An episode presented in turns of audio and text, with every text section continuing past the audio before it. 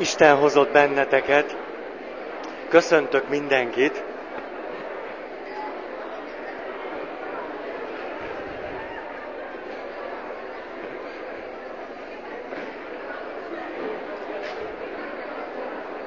Noémi azt mondja, hogy énekeljek, akkor biztos mindenki csöndbe marad. Noémi, te ismered azért. Az rendkívüli élményt jelentene, ez biztos. Csak azért nehéz, mert látom, hogy nem tudtok hova leülni.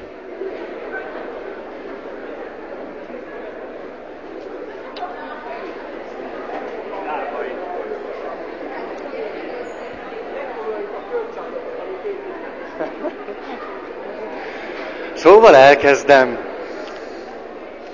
Elkezdem, aztán remélem, hogy lehetőség szerint valahogy a legjobban tudtok helyet találni magatoknak.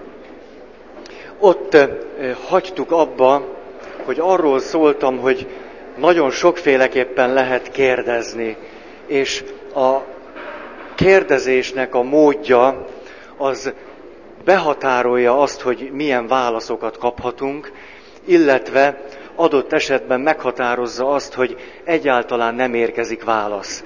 Ez pedig ismét hatással van ránk, és adott esetben mondjuk a reménytelenségnek, vagy a kilátástalanságnak, vagy annak az érzetét kelti, hogy ezen mi nem tudunk változtatni. Vagy hogy ez a dolog, vagy helyzet úgy, ahogy van, rossz, és a csuda egye meg az egészet. Úgy is meg lehetne ezt persze fogalmazni, hogy miután rendszerekben gondolkozunk, rendszerekben élünk, ezért minden rendszernek megvannak a sajátos kérdései, amelyek már eleve adva vannak, mielőtt elkezdtünk volna kérdéseket föltenni. Vagyis a rendszernek megfelelő kérdések állnak a rendelkezésünkre, ezért hiába gondoljuk azt, hogy egy-egy kérdéssel adott esetben túl tudunk jutni annak a gondolkozásmódnak a korlátain, miközben a kérdések is annak a rendszernek a termékei, és ezért maguk a kérdések is mindig csak egy meghatározott körnek a faláig visznek el bennünket. Vagy legalábbis fontos, hogy fölfedezzük, hogy a kérdéseink nem föltétlenül mutatnak túl azon a kereten, amelyből éppen a problémánk fakad. Vagyis, hogy egy bizonyos körön belül létezünk csak. Na, két mester-tanítvány történet. Azért, hogy egy picit utaljak vissza az előzőekre. Az egyik, hogy a kérdezésünk, vagy a kérdésünk módja milyen alapvetően megmutatja azt, hogy mi az a rendszer, amiben gondolkozunk, és annak a korlátait. Megy a tanítvány a mesterhez, még ifjú tanítvány, és kérdezi a mestert, mond mester, Hány évembe telik majd, hogy megvilágosodjam? Mester ránéz. Ú, most nem merek senkire se nézni. Tíz. Mire a tanítvány elképet. Tíz? Olyan sok? Mester még jobban ránéz, azt mondja, tudod mit, lehet, hogy az húsz is lesz neked. Mire a tanítvány azt mondja egész elképedve, de hogy, hogy ilyen gyorsan a dupjá, duplája lett? Azt gyanítom, lesz az 30 is. Ez az egyik. A kérdezés már elég jól mutatja azt, hogy mi van velünk. A másik pedig a miért kérdésre vonatkozik, amit természetesen nem akartam volna abszolutizálni, természetesen. Nehogy azt a hatást keltsem valakiben, hogy szokjunk le arról, hogy miért elkérdezünk. De legalább tudjuk azt relatívvá tenni, vagy legalábbis tudjunk másképpen is kérdezni ugyanarra a dologra. Ez pedig a mester és a tanítvány ülnek a presszóban, és kevergetik, milyen lehetséges milyen korlátoltak vagytok. szóval ülnek, ülnek a presszóban és kavargatják a... Mit kavargassanak? Mit? Kapu... A hölgyek azt mondják, hogy kapucsinot. Hol vagy Csilla? Hol a Csilla? Az előbb még beszéltem. Csilla. Legyen egy hölgy. Szóval egy... A, a, hö, ka, na nem, ne legyen hölgy, de a mester is legyen hölgy. Legyen. De jó, Csillának tetszik. Tehát akkor Látjátok, milyen korlátolt vagyok. Most jutott először eszembe, hogy hölgy is lehet mester. Eddig ösztönösen mindig azt gondoltam, hogy az férfi. Na szóval. Tehát akkor egy hölgymester és egy férfi tanítvány ücsörögnek a presszóban.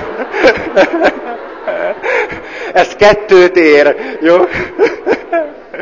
Szóval ücsörögnek a presszóban, és kavargatják a kapucsinót, ez a három null már nektek, és azt mondja a mester révetegem, tudod tanítvány, olyan az élet, mint a kapucsinó. Mire a tanítvány úgy gondolja, hogy egy kivételes pillanatot fog most átélni, sőt már abban is van, és óvatosan megkérdezi, mond mester, miért? Mire a mester ránéz, és azt mondja, hát entellektuel vagyok én? Mit tudom én? Szóval ne, nem föltétlenül jutunk közelebb a valósághoz, vagy az élet értelméhez, hogyha állandóan azt a kérdést tesszük föl, hogy miért. Lehet, hogyha másképpen kérdezünk, sokkal közelebb jutunk hozzá.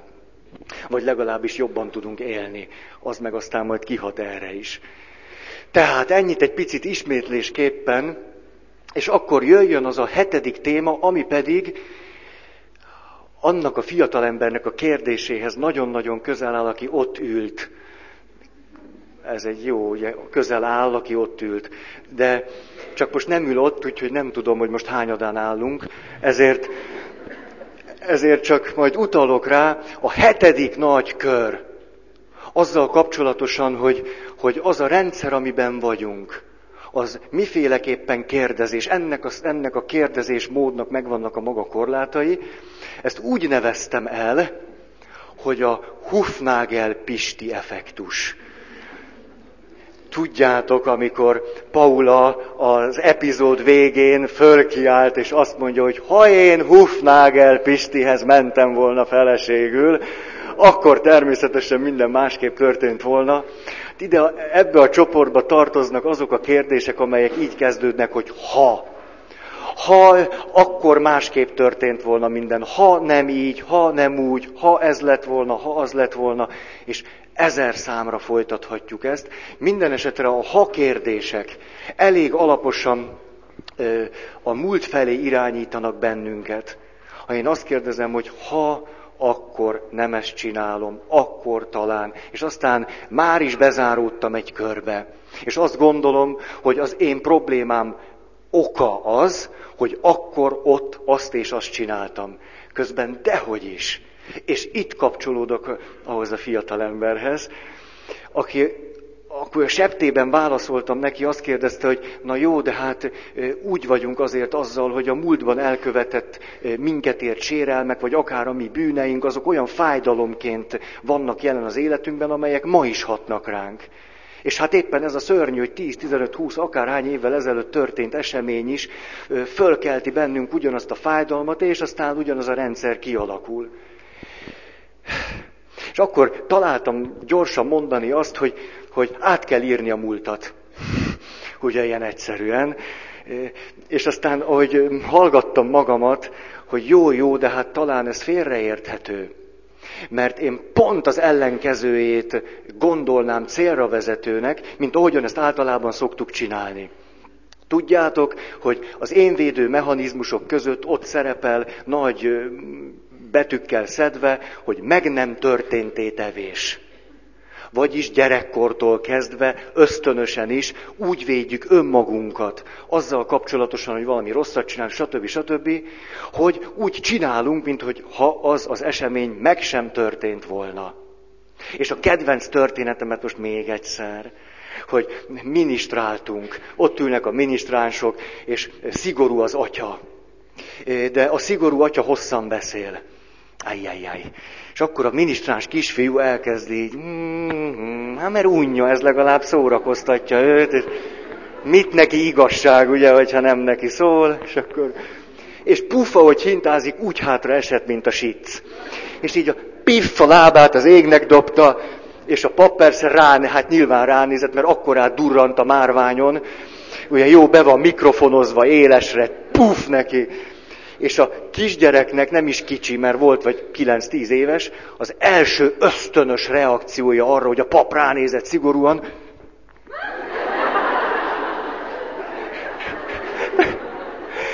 itt sincs, nem ő volt, nem ő csinált, az egész egy félreértés. Szóval ebben a mozdulatban minden ment, benne van. És nem csak a kisgyerekekre jellemző, meg a nagyobbakra az, hogy ha a múltban történik valami, akkor megpróbáljuk azt meg nem történté tenni. Csak hogy pontot ragadjuk meg a helyzetet, ahol a legképtelenebb. A tényt próbáljuk átváltoztatni. Vagyis, hogy valami, amivel tényleg nem tudunk mit kezdeni. Ugyanis ebben az egész összefüggésben, amit most nem írok föl, egy csomó minden van, egyetlen tény szerepel benne, amivel nem tudunk mit kezdeni, valójában, az, hogy ez és ez történt. Ezzel az egyen nem tudunk mit kezdeni, ezért mi bölcsen ezt próbáljuk átalakítani. Ennek nyilván egy módszere lehetséges, hogy hazudunk magunknak, környezetünknek. Ebből aztán, ha mondjuk nem konfrontálódunk se magunkkal, se a környezetünkkel a hazugság révén, annyi előnyünk származik, hogy megnyugszunk. De e, nyilvánvaló ebből az önáltatásból e, egy csomó-csomó negatív következmény fog fakadni, ezért még, hogyha azt az előnyt be is zsebeltük, hogy legalább megnyugodtunk, mert elhitettük magunkkal, hogy azt nem mi csináltuk, vagy nem velünk csinálták, annyi hátrány bőségesen lesz, hogy ez legyen a legértelmetlenebb módszer. Mi az, amit azonban ebben a rendszerben meg lehet változtatni? Az összes többit. Minden mást meg lehet változtatni az eseményen kívül.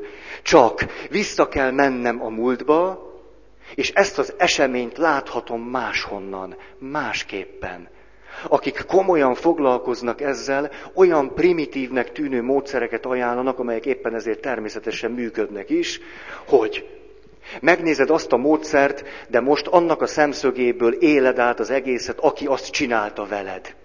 Vagy elképzeled ezt a képet, hogy az veled történt, és a felére zsugorítod. Vagy megnézed, hogy amikor ösztönösen gondolkozol róla, ez a kép hol van, és áthelyezed onnan.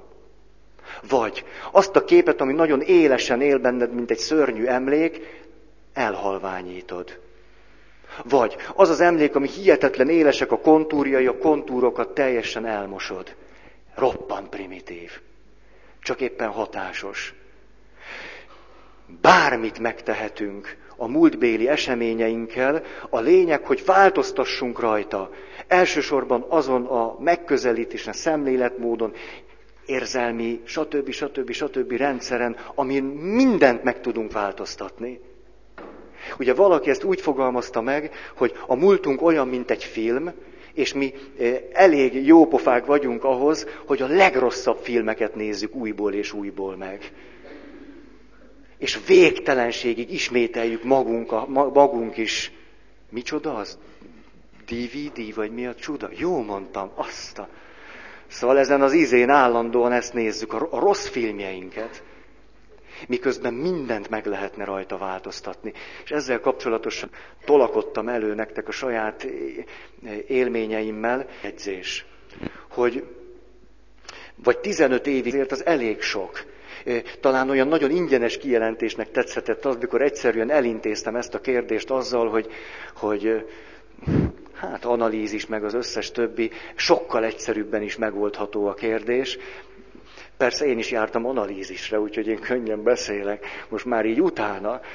Tehát én most könnyen mondhatom azt, hogy a, a kulcs ténylegesen abban volt számomra, hogy ha megszeretem magam, és megszerettem magamat itt és most, akkor a nézőpontom megváltozott, ahogyan nézem magamat két évesen, öt évesen, nyolc évesen, tizennyolc évesen, 23 évesen és 28 évesen. Mert a mai szememmel egy szeretetre méltó valakit látok. És a mai szememmel látok minden olyan eseményt, amiben persze én voltam a főszereplő, és ez teljesen megváltoztat mindent. És amióta így tudom látni ezeket az eseményeket, akár durva dolgokat is, a múltam nem nagyon kísért, nem is nagyon, nem is nagyon jön elő, vagy kerül elő. De persze emögött azért ott van 15 év nyüglődés. Tehát lehet, hogy ez egy hosszabb folyamat eredménye bárkinél, ezt nem tudom. Szerintem könnyebben is meg lehet úszni. Úgyhogy azért mondtam ezt el, hogy, hogy ha én erre rájövök. Most még egy, hogy milyen, milyen hihetetlen nehezen kapcsolok én. Tudjátok, hogy tanítok a gimnáziumban, és, és ez állandó problémákat okoz nekem. Problémát persze én csinálom magamnak, és beragadtam a magam zárt körébe. De erre csak ma jöttem rá, mikor kikerültem belőle. Mert ez a zárt kör úgy nézett ki, hogy amit én végül is tehetek ezekkel a kölykökkel kapcsolatban, az az, hogy iszonyú érdekes előadásokat tartok, amelyeket ők baromira unja, unják. Tehát hiába, és akkor én próbáltam még érdekesebben, és ők ugyanúgy unták, és még, és ugyanúgy unták. És én ettől, ettől iszonyú rossz lett a, a lelki állapotom, és utáltam bemenni, és az összes többi, és már kialakult, hogy ezt az osztályt szeretem, azt már kevésbé, ja, ennek az órának legyen vége, ja, itt van az a hülye gyerek, hát ismeritek ezt. És, a, és azt nem értettem, hogy hogy van ez, ez a, a papi mentalitásnak egy alap, alapstruktúrális eleme, hogy bűnbakokat kell találni, és akkor a többieket tudjuk szeretni. Na, szóval, tehát így kialakultak, jó, bebetonozódott majd minden, és akkor azt nem értettem, hogy én ennél érdekesebb előadást nem tudok tartani, tehát egyértelmű, hogy ők a hülyék. Itt már semmilyen más következtetést nem lehet levonni, és rájöttem ma reggel, talán azért, mert kialudtam magam, jól ébredtem, sütött a napocska, szóval egy csomó ilyen általam eh, kialakított, nagyon megtervezett, tudatos dolog segített engem, és arra gondoltam, hogy most körülbelül egy éve és két hónapja gondolkozom így, az eredmények egészen nyilvánvalóak. Mi lenne, hogyha esetleg valamit egy picit másképp csinálnák? Csinálnék? Csinálnák. Nék? Ú, ez nagyon gyanús, azért ezt gondoljátok át, hogy ez hogy van. Szóval, tehát mi lenne, hogyha másképp csinálnák nék ezt a dolgot? És akkor a következő, ugye, mint ki is volt? Baltazár. Zseniális ötlet körvonalai rajzolódtak ki agyamban, vagyis azt kell tenni, hogy egyetlen dolgot tudok egy ilyen helyzetben csinálni, hogy ezt az egészet élvezem. Hát hülye leszek én nyüglődni. Bármi fog történni ma az iskolában, én ezt iszonyatosan fogom élvezni. Ezt határoztam el. És a gondolatot tett követte. El sem tudom mondani, hogy kicserélődtem. Úgy jöttem el a suliból, hogy hát ez tök jó, és tényleg tök jó volt. Ugyanolyan rendetlenek voltak a gyerekek, mire azt csináltam, hogy jó, akkor diktálok. Ugye milyen tök jó, diktálunk, és, és, és tényleg így csináltam, diktálunk, és akkor alig bírták írni, és mondtam, ugye mennyit tanulunk most? Ért, értitek? És akkor elkezdtek, hogy egy kicsit lassabban. És akkor mondtam, hogy lassabban akarjátok, lesz akkor lassabban. Máté evangéliumában a következő. És akkor, ez, akkor azt hitték, hogy hülye vagyok. Ezt nem értem miért. Ezt az órát hihetetlenül élveztem. Ez volt a legélvezetesebb órám, a legelviselhetetlenebb osztályomban. Úgy jöttem ki, mint akit kicseréltek. Ők is. Ők is. Ugye a rendszer szemlélet alapjai ha valaki változik, az egész rendszer változik. Kénytelenek lesznek ők is. Elmondtam nekik, hogy ma, ezen a napon többet tanultunk, mint, e- mint bármikor eddig, és holnap akár dolgozatot is írhatunk. Ez az... Szóval, hogy, hogy teljesen kivirultam, értitek? Tök jó. De miközben ez történt, nem az ők árukra rögtem, tényleg nagyon élveztem az egészet és ezzel mágában is dolgozatot íratni velük, ha csak éppen nem szolgálnak rá, akkor viszont írják a dolgozatot. Mit is azt is nagyon fogom élvezni. Na. Ez most, de körülbelül így tartottam meg ezt a négy órát. A gyerekek úgy néztek rám, mint egy ufóra. A második csapatból odajött aztán az óra végén egy gyerek, és azt mondja, hogy atya, ez egy tök állatóra volt. Ez a... a a harmadik csoportból négyen ott maradtak óra után, hogy ő kérdéseik vannak, A negyedik csoporttal meg kitoltam, három perccel előbb befejeztem az órát, menjenek óva akarnak, és nem már. Hetedik óra volt, és befejezi az atya még egy pöcét. Mondtam, nincs majd legközelebb, mi vagyok én? A gyöngyeimet csak úgy szórogatom nektek? Szóval, egyetlen egy dolog változott meg bennem, amire 15 hónap, vagy nem tudom, 14 hónap alatt nem jöttem rá, hogy ők miért élveznék, ha én nem élvezem. Mert hogy én azt mondom, hogy érdekes, ők meg azt mondják, hogy nem. És ezen kár vitatkozni. De ha én élvezem, legfőjebb az történik, hogy ők nem. De eddig is ez történt. Tehát különösebb változás nincs. Annyi azonban igen, hogy én tök jól érzem magam, ez nagyon fontos. A, hát tényleg, hát a másik pedig, hogy még többet is tanulnak. Fegyelmezési problémám egyáltalán nem volt. Hát mit? Hát semmi. Na, szóval,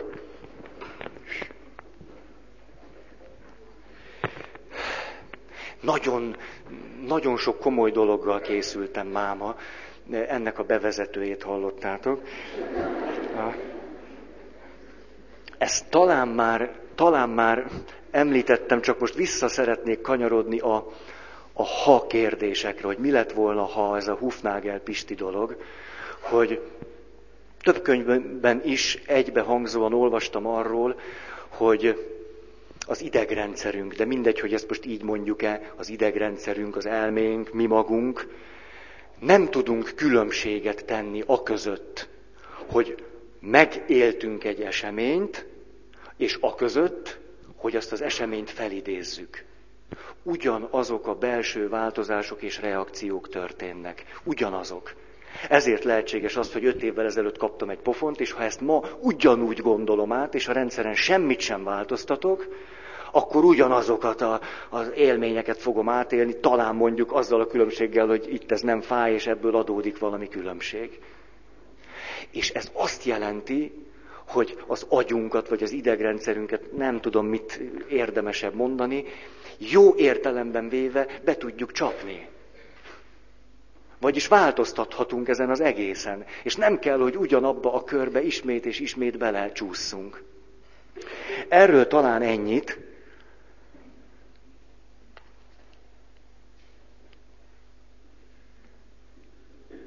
Igen, Schopenhauer azt mondta, szemléletének határait mindenki a világ határának tekinti.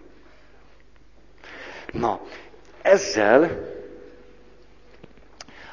átlépek egy következő nagy témára, ami a gondolkozás mellett állt egyébként is, amikor fölírtuk ezt a modellt, hogy a gondolkozás plusz hit, gondolkozás plusz meggyőződés, már pedig minden gondolathoz társul valamiféle meggyőződés, kimondva kimondatlanul. Ez mindenképpen egy, mit fog eredményezni? Egy utasítást utasítást fog eredményezni, akár tudatosan, akár tudattalanul, de az egész szervezetünk, az egész rendszer alakulni fog a gondolat és a meggyőződés által, amelyek összefüggésben vannak egymással. Kihagytam valamit. Ha, pedig úgy elgondoltam, akkor ez az utolsó, ez lesz akkor a lábjegyzet, hogy a miért kérdésnek a gyöngéje. Pont még ide tartozna, összekötve a hatos meg a hetes pontot. Fölteszek nektek egy kérdést, az lenne a kérésem, ez most egy gyakorlat, hogy válaszoljatok rá magatokban. A lehető leggyorsabban adjatok választ, egy olyan választ adjatok, ami ösztönösen fakad belőletek. Nem fogom kikérdezni, tehát nyugodtan. A kérdés a következő. A lényeg, hogy ösztönösen válaszoljatok rá, és utána majd mondom, hogy, hogy mi van vele. A kérdés az az, miért jöttél el ide ma este?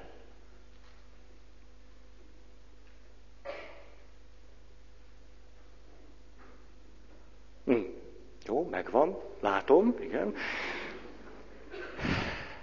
A miért kérdésre két irányba lehet válaszolni.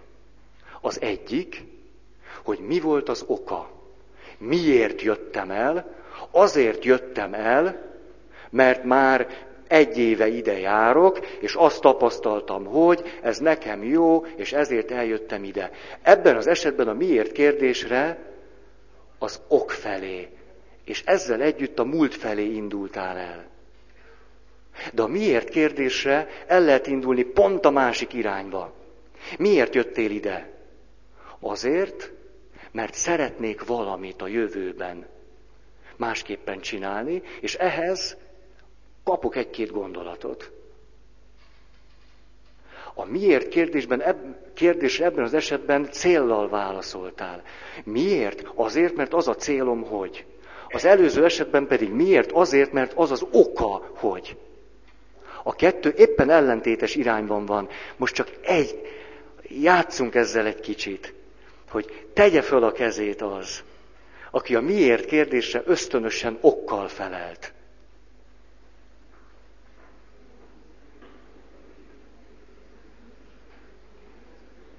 Aha, köszönöm. És az, aki céllal, Aha, köszönöm szépen. Köszönöm. Hát mondjuk annyi kiderült, hogy olyan 50-50 százalék. Minden esetre, hogyha a miért kérdésén ösztönösen az okokat keresem, ez inkább talán a gyöngép, a gyöngébb megoldás. Ha a, a céllal válaszolok rá, az talán az előremutatóbb. Legalábbis ezen nagyon érdemes elgondolkozni. Mert ha az ok, okkal válaszolok rá ösztönösen is, ki a hibás, ki a bűnös, ki a tettes, kire foghatjuk rá, stb. stb. Minden esetre a szemléletmódra vagy működésmódra ez fényt vet. Tehát az új téma, ez most a meggyőződés. Nem fogom azt a szót használni, vagy, vagy inkább ritkábban, hogy hit. Azért, mert egy picit más a jelentése annak, hogy hiszek. Nyilván rögtön asszociálódik hozzá a a vallási hit, a vallási meggyőződés. Nem akarom ezt. Inkább beszéljünk meggyőződésről, miközben ez a meggyőződés lehet természetesre vagy természet fölöttire irányuló. Lehet ilyen vagy olyan, pozitív vagy negatív, tök mindegy. Amit még szoktak erre használni, az a hiedelem. Azt a szót sem szeretem, mert ehhez meg az kötődik, hogy hát nincs úgy. Csak egy hiedelem. Tehát legjobb lenne, hogy az egészet kidobnánk a csudába, és valami normális dolgot oda helyeznénk. Miközben például Mircea Eliádénak a három kötetes művétnek a címét így fordították le. Vallási hiedelmek. Miközben nem úgy kellett volna fordítani. Természetesen. Mert ahogy már elolvasom a címét, azt gondolom, hogy a vallás egy hiedelem. És ezeket a hiedelmeket rendszerezzük, olvasgatjuk, és derülünk rajta, mondjuk. Ráadásul azért, mert józan embernek arra nincsen szüksége. Tehát hagyjuk a hiedelmet, meggyőződés. Inkább ezt szeretném hangsúlyozni, de természetesen a hitet is érthetitek alatta.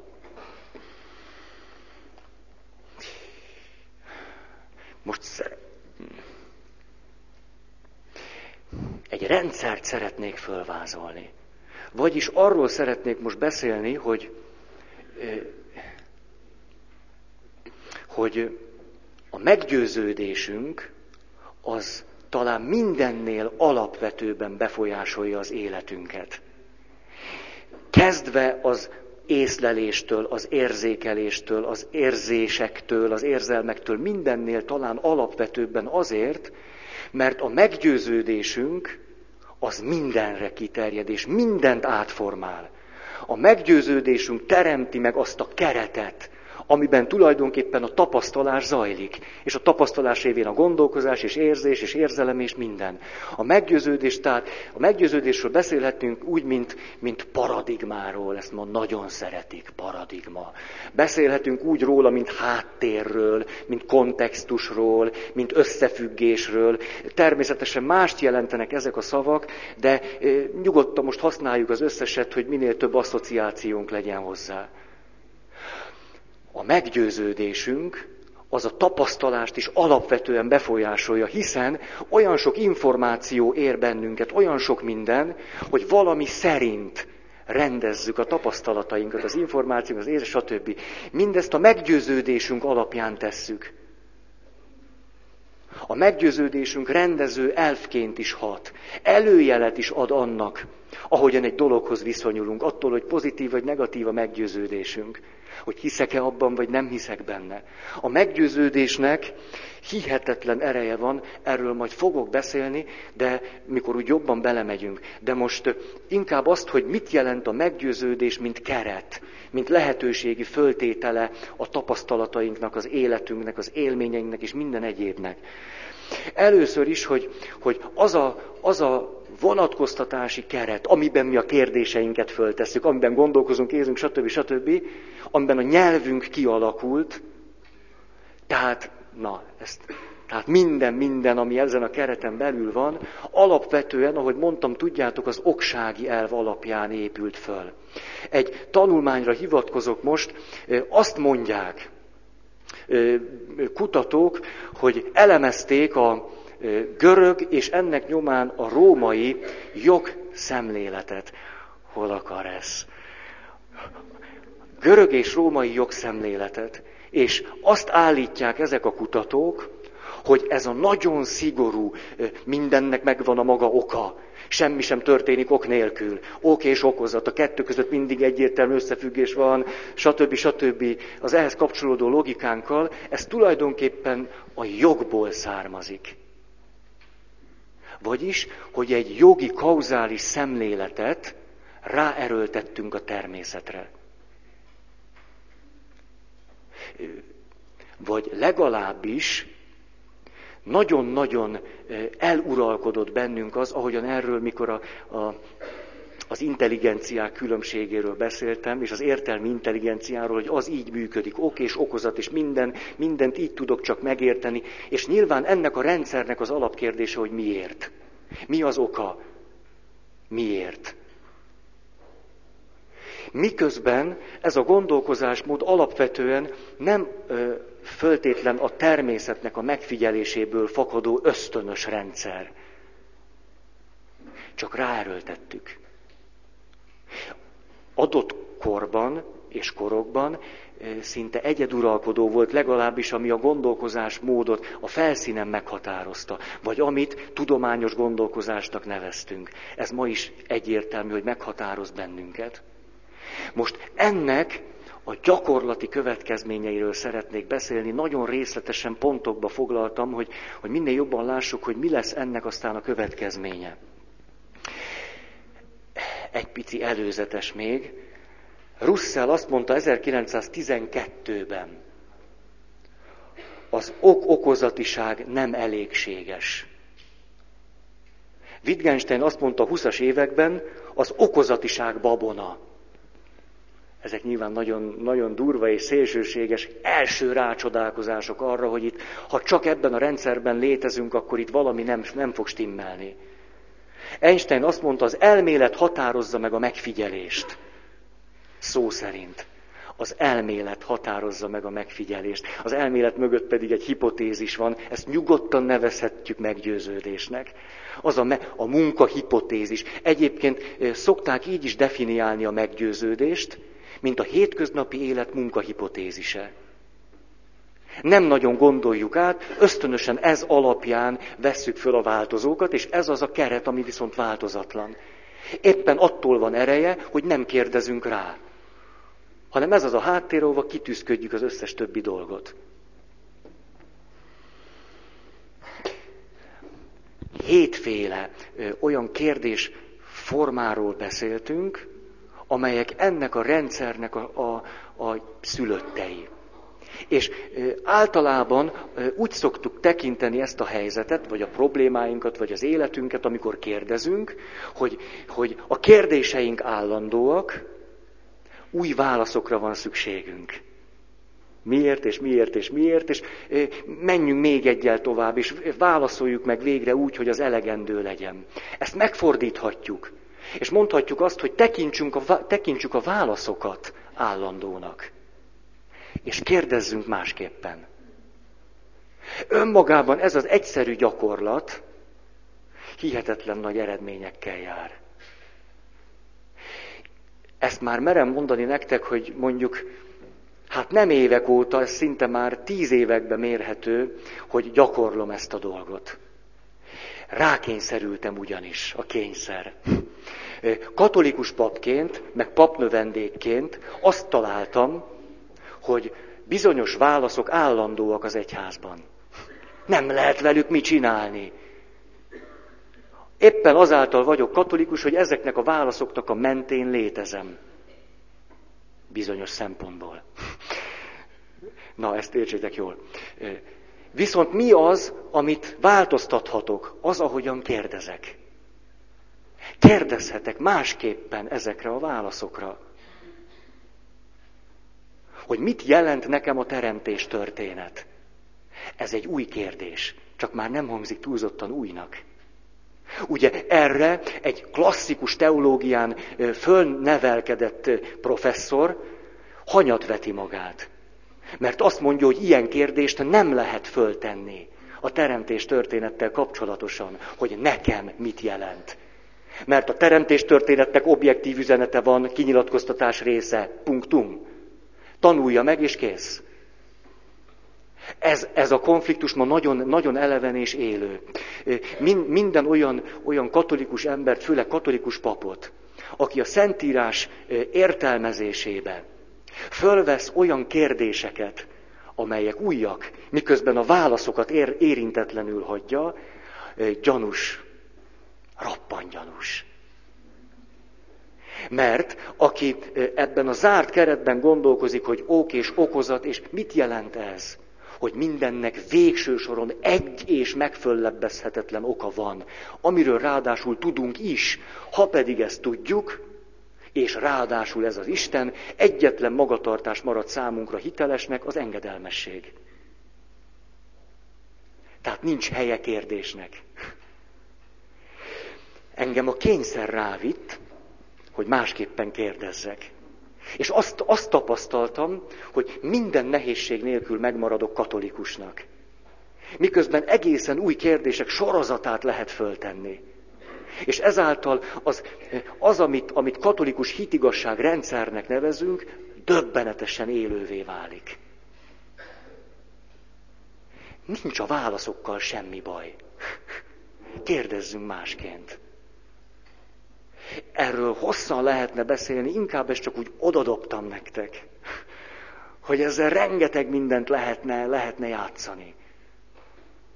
Amikor kialakul egy, egy, egy komoly probléma, vagy egy konfliktus, vagy ilyesmi, akkor azt mondjuk, hogy a probléma állandó. A problémán kellene változtatni, a problémát meg kellene szüntetni, valakinek változnia kellene. Miközben lehet, hogy ez a dolog kezelhető volna azzal, hogy egyszerűen csak másképp kérdezek a problémára. Mondjuk, beteg vagy. És a következő kérdés szajkózod. Most direkt, hogy a legkisebb változást mondjam. Miért vagyok beteg? Miért történt ez velem? És arra kérdezel rá, hogy mi az oka. Miért? Ki a felelős? Ki a hibás? Ki tolt el itt valamit? Ha nem így kérdezel, a betegség állandó, nem csinálunk még vele semmit, beteg vagy és kész. De azt kérdezed, hogy miért?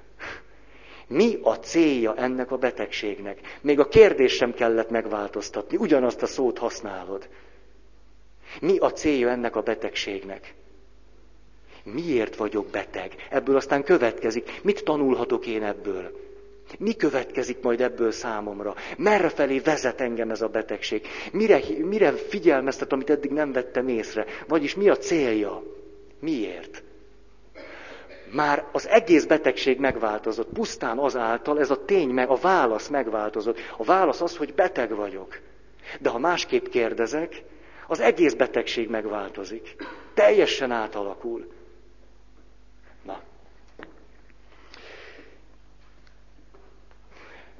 Az engedelmességi etika határozta meg még a 20. század elején is bőségesen a katolikus egyházat. Azonban a 20. század elejétől kezdve, és főleg most már egy, egy száz év távlatából, ennek az etikának a relatív volta egyre inkább kimondatik. Már a teológusok részéről is.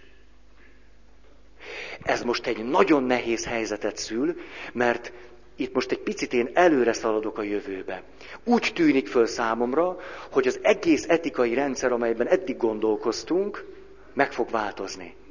Azért fog megváltozni, mert a rendszerünk megváltozik, új kérdéseink lesznek, másképpen nézzük a világot, megtanuljuk másféleképpen is nézni, nem csak másképpen megint egyfelől, hanem már sokfelől. És ez azt fogja jelenteni, hogy az erkölcsöt tekintve is újabb és újabb, eddig ismeretlennek tűnő erkölcsi eh, dolgok fognak fölmerülni. Mások pedig eh, kevésbé lesznek fontosak. Mire gondolok itt? Mondjuk arra a világpolitikai helyzetre, amely nem csak politikai helyzet, hanem politikai, gazdasági, vallási, társadalmi, ideológiai, és még minden, aminek most a kellős közepén csücsülünk. A hagyomá, hagyományos, hát szóval ez a, ez, ez a kauzális világomban így kérdezünk, válaszolunk, és a tettest keressük, és az okot, és a múlt, és stb. Ha most hallgattatok tévét, én nem egyszer oda szögeződök, mert a, a, a kommentátorokat hallgatom. Hihetetlen sokat lehet tőlük tanulni. Nem pusztán abból, amit mondanak a konkrét helyzetre, hanem ahogyan mondják. Nem a stílusról beszélek itt, hanem hogy mi alapján gondolkodnak egy adott helyzetről. Ez a döbbenetesen izgalmas. És most már sarkosodnak a megnyilatkozások. Egyfelől az egyik szélsőség az az, ahol arról a szélsőséget nem minősítettem ezzel. Nem adtam neki ítéletet, az egyik végén ez áll. A teljesen hagyományos gondolkozásban ki a bűnös, büntessük meg. Tehát a rendszeren semmit sem kell változtatni, a rendszer úgy, ahogy van jó, a kérdések jók, a válaszok jók, mi jók vagyunk természetesen. Néhány bűnös van, ezeket ki kell iktatni. És a rendszer ismét jól fog működni, és semmi probléma nincs. Ez van az egyik szélen. Nem, na most szívesen elkezdtem volna minősíteni, most inkább mondom a, a, a másikat. Ahogyan hallgattam elemzőket, itt nem arról van szó, hogy ez a rendszer úgy, ahogy van, jól működik. Itt, itt mi az alap, a, az objektív igazságot tudjuk. Objektív igazságként tudjuk. És azt képviseljük is, és éljük is.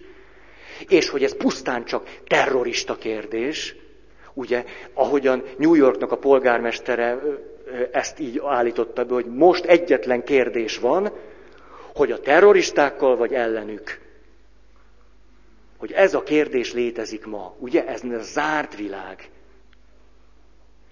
És hallgatjuk az elemzőket, és ha nem hallgatnánk, akkor is egy csomó mindent tudnánk egyfelől. Hogy azt mondja Osama Bin Laden, hallgattátok biztos tegnap. Arról beszélt, hogy addig az ő szabadságküzdelmüket, igazságosztó tevékenységüket nem fogják befejezni, ameddig Palesztínában egy népnek nincsen hazája. És ameddig az izraeliek azt a politikát és magatartást folytatják, amit folytatnak. Egyszer csak kiderül, hogy ez a kérdés egy sokkal tágabb összefüggésben létezhet csak azért, mert Osama Bin Ladennek ez a kérdés nem terrorista, nem terrorista kérdés. És akkor itt egyszer csak a világnak a közepén vagyunk, mert kiderül, hogy ebben a rendszerben ott van a judaizmus, négyezer év, vagy hát mindegy. Ott van a kereszténység, a judaizmus és a kereszténység viszonya kihagyhatatlan ebből. Ott van az iszlám, az iszlám és a judaizmus közti viszony kihagyhatatlan, az iszlám és a kereszténység közti viszony kihagyhatatlan, mindenkinek mindenkivel való viszonya kihagyhatatlan abból a kérdésből, hogy mit kell most csinálni. És ez még csak ennek a kérdésnek, vagy ennek a rendszernek a vallási megközelítése. De van ennek társadalmi, belpolitikai, tidi-didi-didi megközelítése. A másik, szél, másik oldalon tehát azok állnak, akik azt mondják, hogy ezt a kérdést nem redukálhatjuk le, még akkor is, hogyha az nagyon úgy tűnne, mint egy énvédő mechanizmus, hogy sikerült a múltat kitörölni, hogy nem redugálhatjuk le terrorista, nem terrorista kérdésé. Hanem, és ezt hallottam éppen tegnap, arról beszéltek többen is, de szinte minden alkalommal beszélnek emberek erről, mert ma már ez a gondolkozásmód többé-kevésbé közkincs, csak még, még nem gyakoroltuk eléggé be magunkat, hogy itt a nyugati világnak úgy, ahogy van, át kellene változnia. A rendszerünk a mire? Nem, nem az iszlám világot kell megváltoztatni, és nem az Izrael államot. A mi nyugati úgynevezett keresztény világunkat át kell alakítani, mindaddig, ameddig az nem lesz forrása a terrorizmusnak. Hogy ez lehetséges-e vagy nem, ezt nem tudom. Vagy hogy ez most egy tökéletesen jó megközelítése, biztos, hogy nem. Egy megközelítés. Tökéletesen egyetértek vele viszont. Hogy ez a kérdés totálisan érinti a mi egész kultúránkat, a vallásunkat, a társadalmunkat, a meggyőződésünket, a hitünket, a gondolkozásmódunkat, az érzéseinket, a múlttal kapcsolatos dolgainkat, a történelem szemléletünket, mindent, mindent valamiképpen megkérdőjelez. Nem rossz értelemben, egyszerűen csak kérdést vet föl, mert tény. Azért hoztam most ezt a dolgot, mert úgy tűnik nekem, hogy azért ezzel most foglalkozunk. Azért akarva, akaratlanul ez, ez megy bennünk. És ennél tágabb rendszert nehéz volna most olyan nagyon, nagyon könnyen előkapni. Ebben most éppen az egész világ benne van. És éppen három világvallás. De hát nyilván ezt csak most mert lekorlátoztuk addig, hogy legalább, legalább annyira tudjunk vele mit kezdeni. Azt akartam volna ezzel legalábbis egyrészt ezt elmondani következtetésképpen, hogy az a fajta gondolkozásmód tökéletesen hasztalan, hogy ez terrorizmus kérdés. Teljesen a kérdést nem fogja megoldani. Persze, most mi, hát mit számít, hogy én mit gondolok erről? Mindegy, ezt gondolom róla. Mert nem ezt az egész rendszert veszi alapul.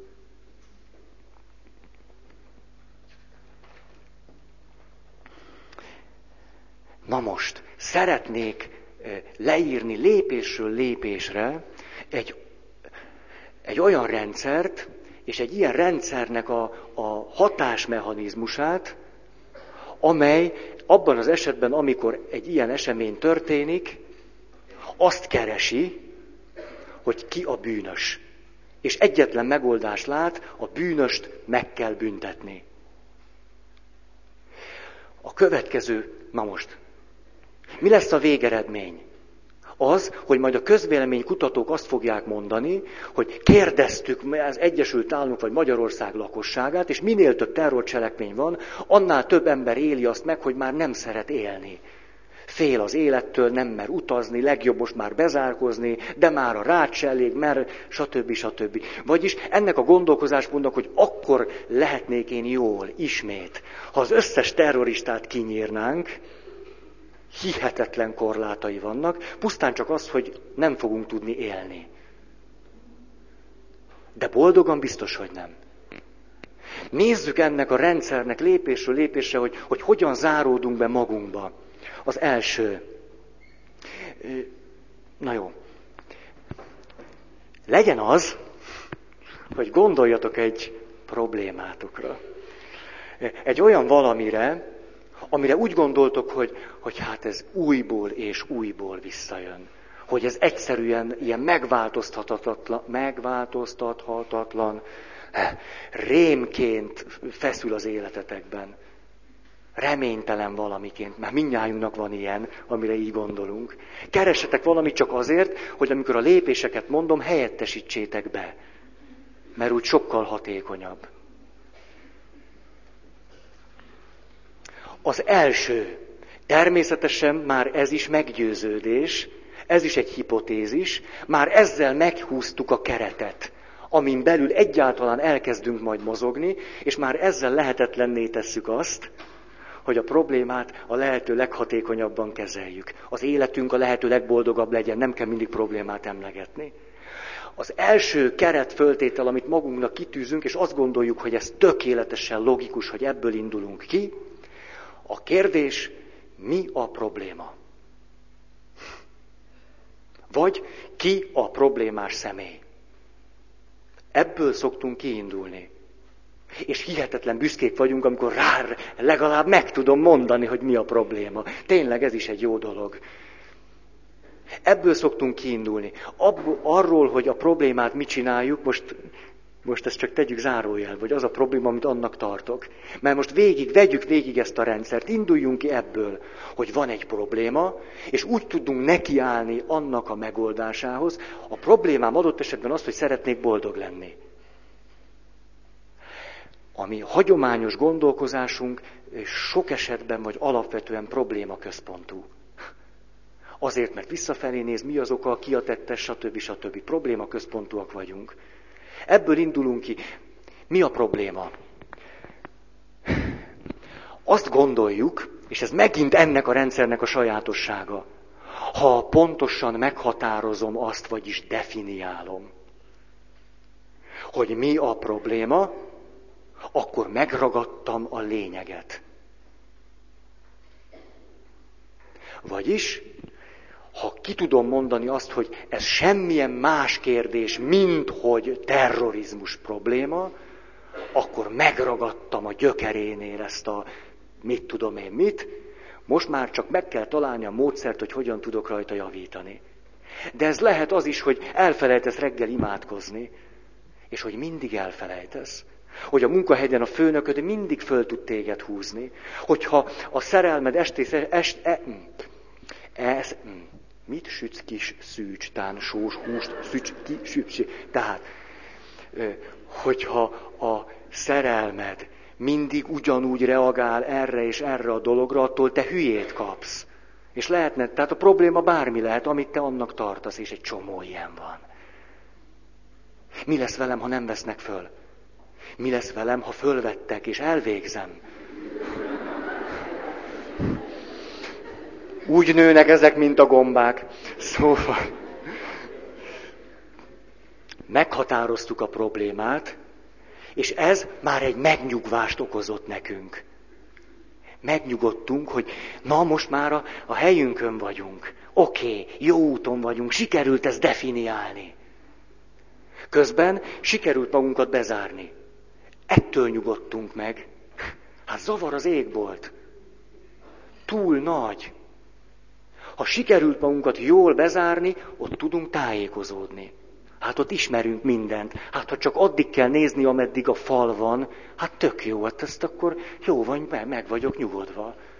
Hát az egész jó kiismerhető. De hogyha itt ez mindenfelé végtelen, akkor na hát akkor jaj, jaj, jaj. Tehát pontosan definiáltuk a problémát. Akkor a következő kérdést tesszük föl. Miért? Miért van ez? Mi az oka? Mi az oka? Erre rá kell jönnünk. Miközben ezt a két kérdést föltesszük, a kerethez megint visszatérünk, föltételezzük azt, hogy én, vagy te, vagy az apukád, vagy a pap, vagy a tanárod, vagy a mestered, vagy a lelkivezetőd, vagy az orvosod, abban a helyzetben van, hogy egyrészt meg tudja mondani, hogy mi a probléma, másrészt meg tudja mondani annak az okát. Bármiről is legyen szó, létezik ilyen ember, aki ezt a kettőt meg tudja tenni. Ilyen nem létezik természetesen, de amikor ezt a két kérdést föltesszük, már is ezt a keretet hoztuk létre. Ezért nagyon nagy szükségünk van példaképekre. Mesterekre, tanárokra, papokra, szülőkre, anyucira, apucira, tök mindegy, hogy kire, mert ő az a személy, aki jogosult és hiteles, hogy megmondja, hogy itt most mi a probléma, és ennek mi az oka. Ugye milyen hülyé hangzik? Csak, hogy ezt csináljuk. Ezt csináljuk. Ülsz a tévé előtt, mondja meg valaki, hogy most mi történik. Hát ne, hát miért te nem tudod megmondani? Hát mennyivel jobban tudja az a valaki a tévében, hogy mi történik, mint te. Hát, miért? Valaki mondja meg, és valaki azt mondta, hogy itt terrorista problémáról van, és akkor megnyugszunk. Jó van, jó van, ez az az ismert világ, eddig is ez volt, jó, jó. Most egy kicsit kieleződött ez a helyzet, de nagy baj nincs. Főleg, hogy nem minket ért a támadás, na, nagy baj nincs. Igaz, hogy az egészségügyminiszter azt mondta, hogy lehet, hogy megbetegszünk, mert majd jönnek a vírusok, de nem baj, ezt elfelejtjük. Nem mondott ilyet. Na, jön a következő. Ha mi minnyáján egyetértünk abban, hogy ez az igazság, már is léphetünk tovább, de a konszenzus nagyon fontos, mert ezáltal várik egyetemessé a rendszer. Nem, de hány nap múlva jöttek a közvéleménykutatók azzal, hogy az Egyesült Államoknak hány százaléka mondja azt, hogy 85? Vagyis tessék ebben a rendszerben gondolkodni, irgumburgum, mert aki nem, annak rákoppintunk az orrára, mert az a terroristákkal van ugye egyértelmű, vagy, vagy. Megmondta a New Yorki polgármester is, már pedig ő tudja, nem véletlen New Yorki polgármester. Ez a lépés nagyon fontos. Ez lehet egy család, lehet egy házas pár, tök mindegy. A lényeg, hogy egy embernél több legyen. Ugyanígy működik. Minél nagyobb persze ez a, ez a csapat, annál inkább kell belerúgni azokba, akik másképp gondolják mert azok ellenünk vannak. Ugye Jézus is megmondta, aki nincs velünk, ellenünk van. De mondta. Mind a kettőt mondta. És ez az ipsissima verba, jobb, ha tudod. Tényleg. Mert a Szentírásban mind a kettő benne van. Aki nincs ellenünk, velünk van. Aki nincs velünk, ellenünk van. Jézus mind a kettőt mondta. Hú, de gáz. Nem tudott volna egyet mondani, hát ez nem, nem lehet igaz. Nehezíti az életünket. Nem baj, az egyiket kiradírozzuk, és akkor megint könnyebb. Tehát, ha most mindenki egyetértett ezzel, akkor létrejött az általunk meggyőződéssel vallott probléma központú rendszer. Már csak meg kell oldani a problémát. A keret fönn, fönn áll. A következő lépésünk az, hogy a problémákat, ha véletlenül több is volna, egész véletlenül, ez nem nagyon szokott előfordulni. Általában addig kérdezzük azt, hogy miért, míg van egy bűnös, de minden esetre, ha nem így volna, akkor lecsupasztjuk az egész terepet addig, míg egyetlen probléma nem marad. És azt mondjuk, ez az ok, ezt megszüntetjük, jöhet a Kánaán. Ha nem, az csak azért van, mert nálunknál gonoszabb és undorítóbb emberek is léteznek a Földön. Hogy velük mit kezdjünk, ezt most még nem tudjuk, de már dolgozunk rajta. Egészséget. Na most, a következő hipotézis és meggyőződés alakul ki ilyenkor bennünk, ha ezt a problémát megoldottuk, minden jóra fordul. Vagyis, ha a feleségem kevesebbet beszélne, még volna remény. Ha a férjem nem csalt volna meg 27 és fél évvel ezelőtt, ma tudnék benne bízni. Találjatok ki akármit. A lényeg, hogy ha ez megváltozna, akkor minden jó lenne, mint a mesében. Természetesen én nekem nem kell változni, mert én benne vagyok abban a csapatban, akik hivatottak eldönteni, hogy mi a probléma. És hülye nem vagyok, hogy az én legyek. Aztán kitaláltuk azt, hogy ki a problémás személy, vagy mi a probléma. Ilyenkor a következő dolgok Na, szaladjunk végig most egy valós történeten, és utána, ne, de, hogy akkor, akkor mert most itt, mert most itt jobban fogom tudni mondani. Ugyanis egy terápiás eseménysort mondtam most el, csak ezt nem tudtátok. A, a helyzet a következő. Egy kisfiú, kilenc éves, bepisil. A család összeül, mit lehet csinálni Pistikével? Nem azzal, aki betört, tudjátok oda, nem az. Mit csináljunk Pistikével? Pistike a problémás személy. A probléma pedig a pisi. Ebben az egész család megegyezik. Elég fölvilágosultak ahhoz, hogy segítőhöz menjenek, aki autentikus személy arra, hogy a problémát megoldja. Mennek hozzá, és azt mondják, Pisi, Pistike, itt a probléma, tessék vele valamit csinálni. Autentikus személy azt mondja, Pisi nem elég, Pistike nem elég, gyűjjön apuci, anyuci, nagymama, nagypapa, kaki, és minden egyéb, kérjük ide, mert csak Pisiből, meg Pistikéből nem, nem tudunk aranyat csinálni, itt másra is szükség van. Az, e, az első megrázkódtatás a család számára. Nem véletlen, hogy egy ennyire gyakorlati dologból a filozófián túl, hogy családterápia, pattant ki annak az elmélete is, hogy egy másfajta rendszerben volna érdemes már a kérdéseket is föltenni. Azért, mert így ez működött, az meg nem működött. Ez egy csúnya dolog.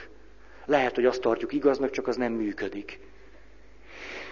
Tehát viszik Pistikét, meg a Pisit, és akkor elkezd a segítő azzal foglalkozni, hogy és mi van az anyucival, az apucival. Nem, nem, most hagyjuk a Pistikét, meg a Pisit. Tehát hagyjuk ezt az egészet, meséljenek magukról.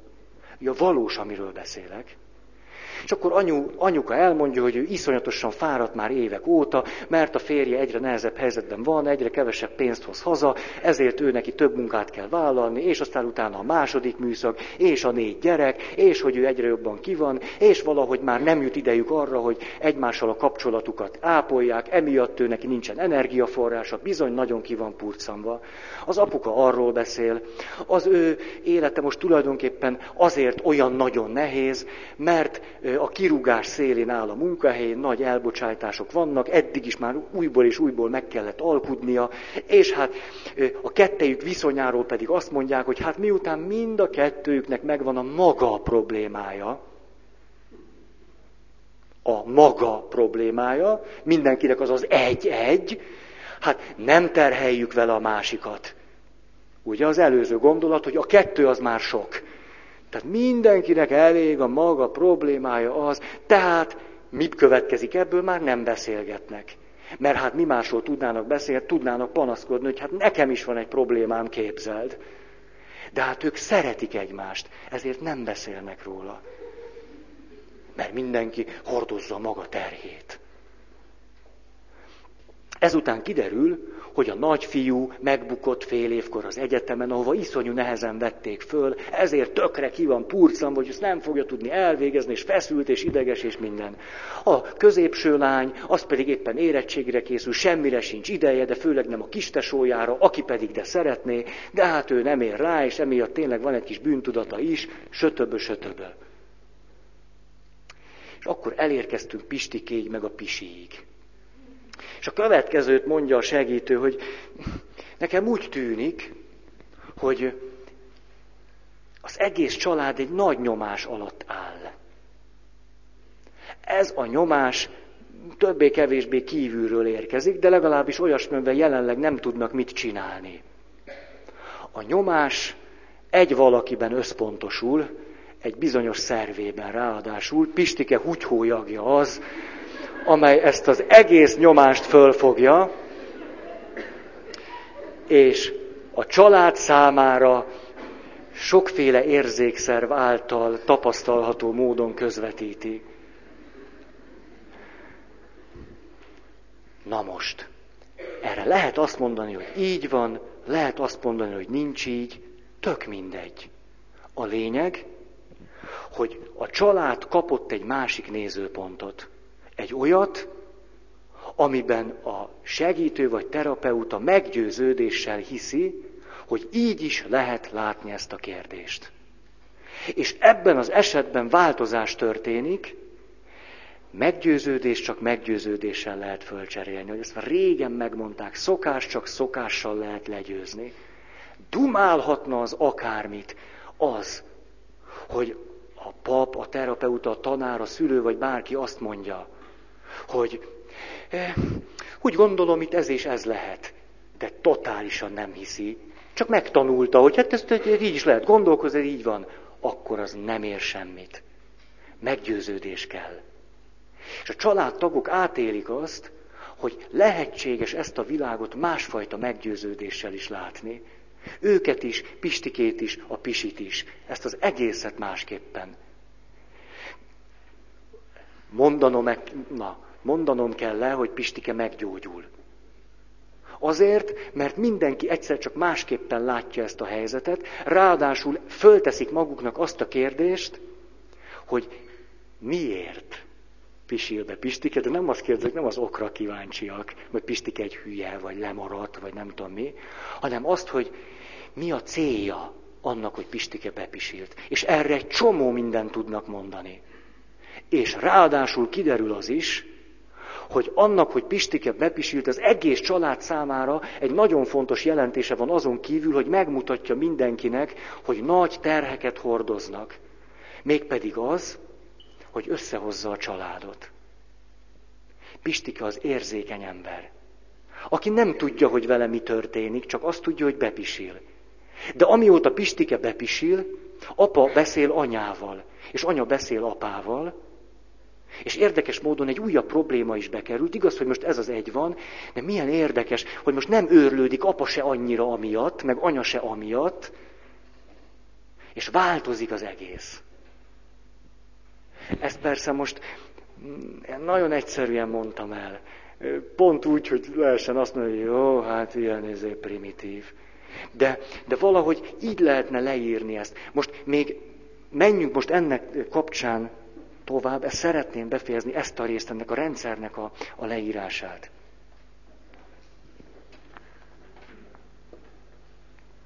Mi történik akkor, hogyha Pistike marad a bűnbak? Tehát ő, ő az oka annak, hogy, és stb. stb. Akkor a következő lépés, hogy állandósul a kudarc élmény. Tehát akármit csináltunk, már meg is vertem, mondja sírva az édesanya. Annyira elkeseredtem, hogy már, már nem tudtam mit csinálni, hát megvertem. Atya, most mit tegyek, mert ismerős, mi, hát nekem igen. Ebből kialakul az a meggyőződés, hogy tulajdonképpen itt már nincsen szabad, szabadság. Tehát bezáródott a kör, hiszen már mindent megpróbáltunk. A terroristákkal szemben már minden kártyát kijátszottunk. 25-ször kértük őket, hogy nem már. Kérlek, kérlek, kérlek. Tudjátok, mint a szőkenő.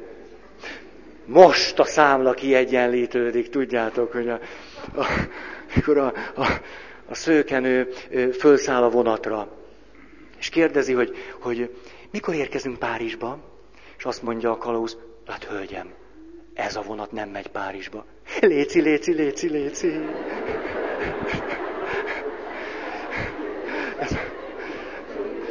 Tehát, mikor az van bennünk, hogy mi mindent megpróbáltunk, tényleg 25-ször kér, kértük ezt az Osama Bin Ládent, hogy, hogy léci, léci, léci, léci, nem már vagy picit, egy kicsit kisebbet, ne durranjon annyit, léci, léci, léci, léci.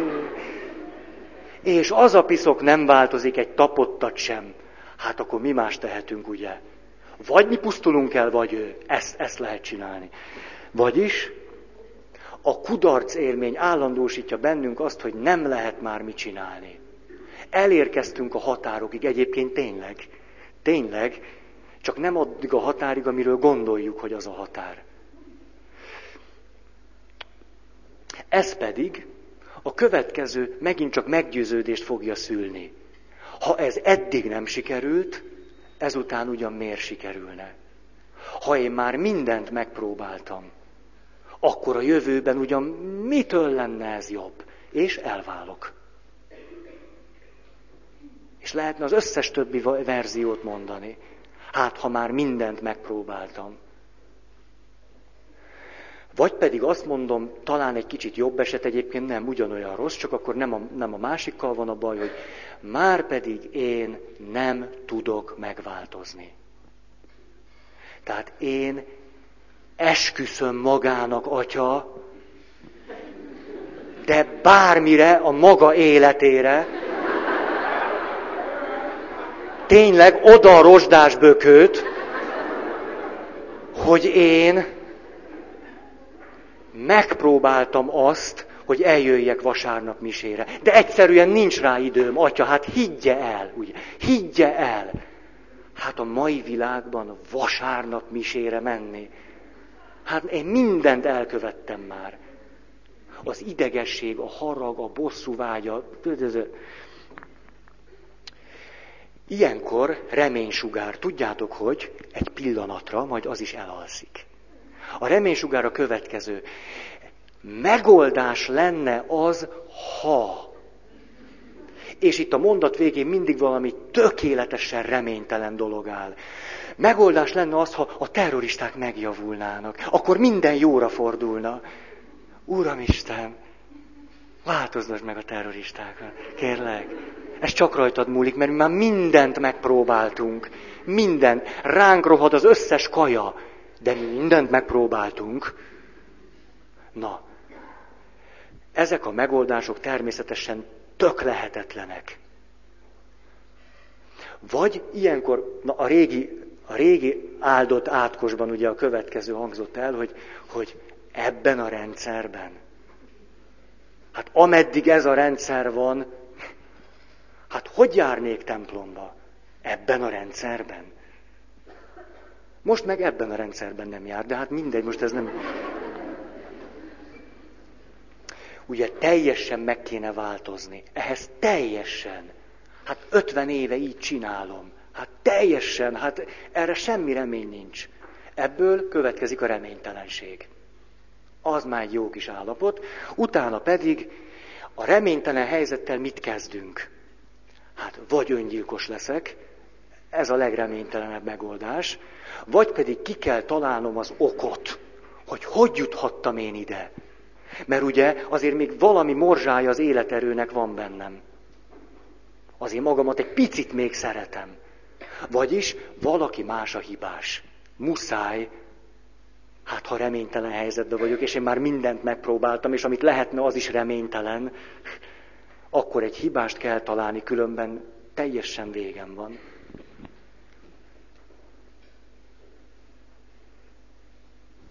Igen.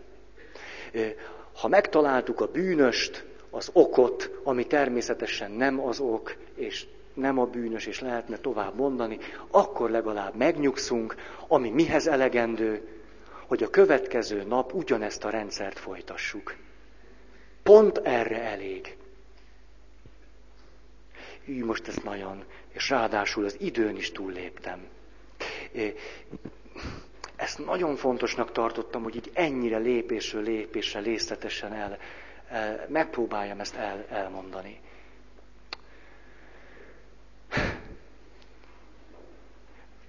Van-e hír